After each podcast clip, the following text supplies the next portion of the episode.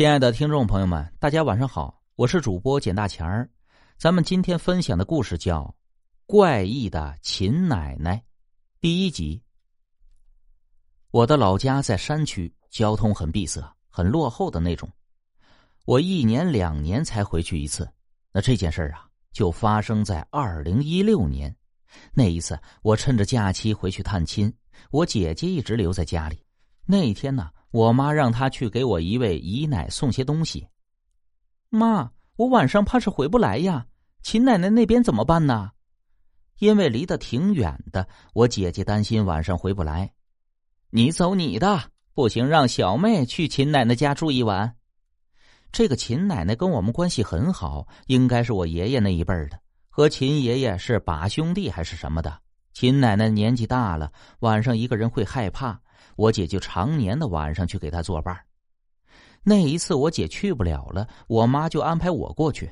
我在临出门的时候，姐姐把我拉到一旁，跟我说：“小妹呀，秦奶奶性格古怪，会说一些奇怪的话，你要有点心理准备啊。”跟我交代了一些事情之后，还有点神神秘秘的。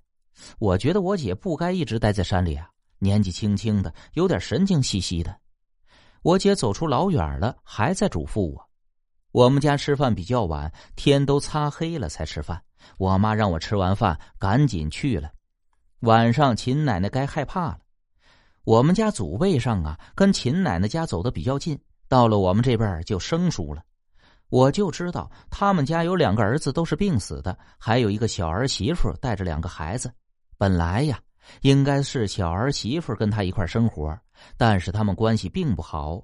关于争家产什么的，他们家的小媳妇我也是见过几次，没什么好印象。吃过了晚饭，我出了门，准备往秦奶奶家走。他们家在村子边上，我老远就瞅见他们家没有开灯，就敲他们家的大门，看是不是没在家呀。我敲了几下门，没人应，一推门并没有关，就打开了。我就走了进去，秦奶奶，院子里黑咕隆咚的，因为没开灯，让我神经有点紧张。我就想到屋子里去看看，是不是睡着了。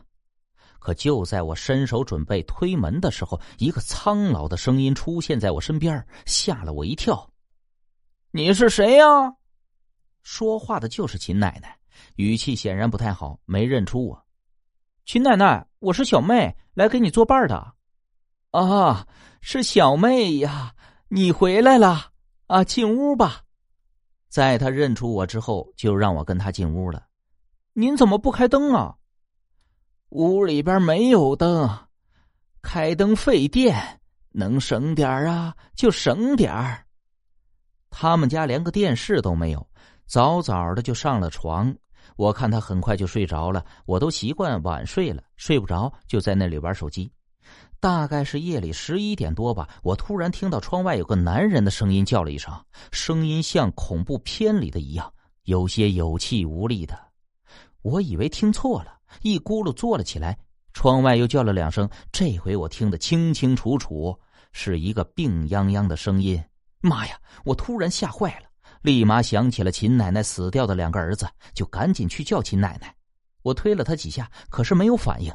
我发现他是醒着的，只是在装睡，装作听不见。我从来没有遇到过这种事儿，可是窗外一直在喊。